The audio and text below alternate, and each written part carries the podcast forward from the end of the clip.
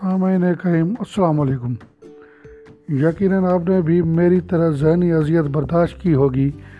جب کبھی یہ سنا ہوگا کہ کئی سال سے جیل کاٹنے والے ملزم کو باعزت بری کر دیا گیا۔ اور یہ سب وہ کرتے ہیں جو معاشرے میں انصاف کرنے کے پابند ہیں۔ یا یوں کہیے کہ جن کو انصاف کرنے کا ذمہ دار بنایا گیا ہے۔ منصفوں نے تو یہ کیس نپٹا دیا، پر انصاف کی کرسی پہ بیٹھنے والوں کا یہ عمل پیچھے کئی سوالات چھوڑ گیا۔ باعزت، عزت کے ساتھ یعنی وہ پہلے باعزت تھا، پھر جیل میں آیا، بے عزت ہوا، اور اب ان کی واپس عزت دی جا رہی ہے۔ حالانکہ ان کی زندگی کے قیمتی سال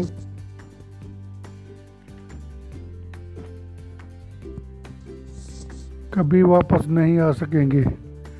اس شخص کی غیر موجودگی میں اس کی بیوی بچوں پہ جو اذیت گزری، اس کا ازالہ کون کر کون کرے گا؟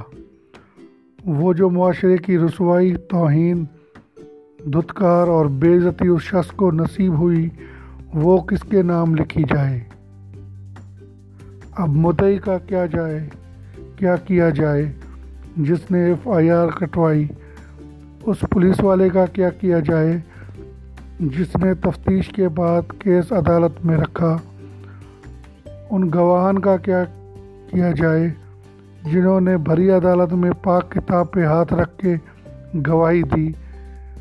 اور ان انصاف فراہم کرنے کے ذمہ دار منصرفوں کا کیا جنہوں نے فائل کی صورت میں چار سال تک ایک غریب شخص شخص کا نصیب حال اور مستقبل اپنے پاس رکھا اور ایک تاریخ کے نام پہ امیدوں کا گلا گھونٹتے رہے۔ حقیقت یہ ہے، ایسے تماشے ہمارے معاشرے میں آئے دن ہوتے رہتے ہیں اور ہم بھی لا تعلقی کی اینک لگا کے تماشائی بنے سب دیکھتے رہتے۔ کتنے لوگ ہیں جو اس پیچیدہ نظام عدل کی بنیاد پہ جیل کر رہے ہیں اور ان سے کئی زیادہ معاشرے کے قانون کے اور انسانیت کے گنہ گار باہر کی دنیا میں عیاشی والی زندگی گزار رہے ہیں۔ اور ہم ہیں کہ ایسے انصاف نظام کے آسرے اپنا تک یا نے کیا۔ سو رہے ہیں۔ آپ کا بہت شکریہ۔